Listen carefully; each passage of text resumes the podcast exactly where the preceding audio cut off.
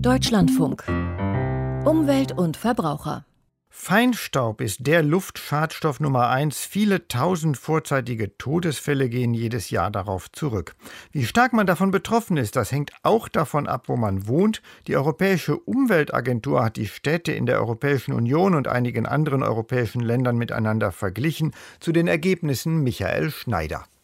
Umeå in Schweden ist die sauberste Stadt Europas. Zu diesem Ergebnis kommt die Langzeitbeobachtung der EU-Behörde. Durchschnittlich 3,7 Mikrogramm Feinstaubpartikel schweben dort in der Luft, ein einsamer Spitzenwert.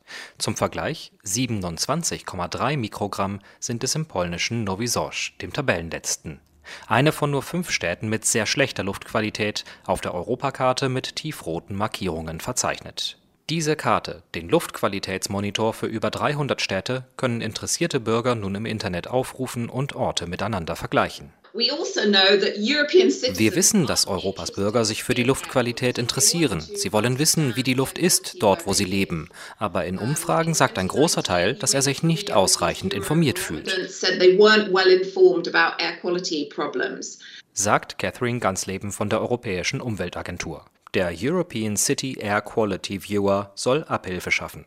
Allerdings dürfte so mancher enttäuscht sein. Für viele deutsche Städte fehlen die Angaben. Sie wurden in den vergangenen zwei Jahren nicht übermittelt. Etwa für Köln, Ludwigshafen oder Kiel. Die übrigen deutschen Orte kommen auf Werte im oberen Mittelfeld. Nicht ganz sauber, aber durchaus noch in Ordnung. Am besten ist die Luftqualität in Göttingen, auch Hamburg und München bekommen gute Werte. Berlin steht nicht ganz so gut da.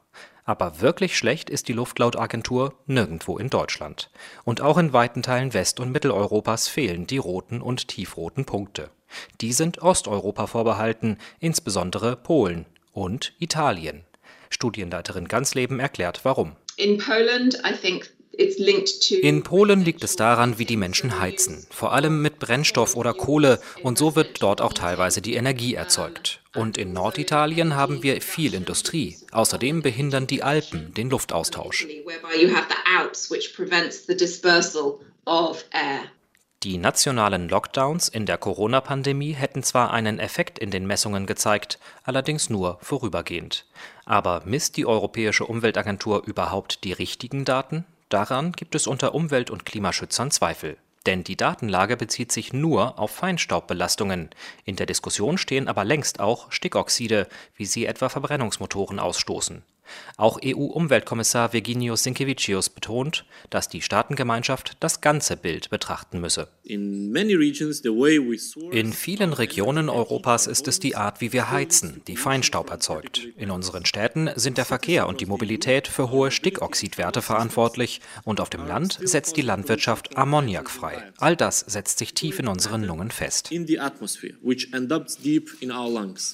Die neue Online-Plattform zeigt also nur einen Teil des Problems. Catherine Gansleben von der EU-Umweltagentur verteidigt ihre Methodik. Medizinisch gelten die Feinstaubpartikel über lange Zeit als haltbarer und besonders gefährlich.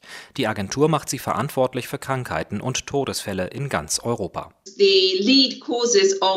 Die Haupttodesursache in Europa sind Herzerkrankungen und Krebs. Und auf unserer Karte kann man klar sehen, dass vor allem Feinstaub die Lebenszeit verkürzt, insbesondere in Teilen Süd- und Osteuropas um, and in parts of southern Europe. Die gute Nachricht, über die Jahre werde die Luft kontinuierlich sauberer, Erkrankungen gehen zurück. Die Umweltagentur will dem Thema nun noch mehr Aufmerksamkeit verschaffen, auch um ihrem selbst gesteckten Ziel näher zu kommen. In den nächsten zehn Jahren will sie europaweit die Zahl der frühzeitigen Todesfälle verringern, die auf schlechte Luft zurückzuführen sind, um 55 Prozent. Das allerdings wären noch immer 200.000 Tote im Jahr.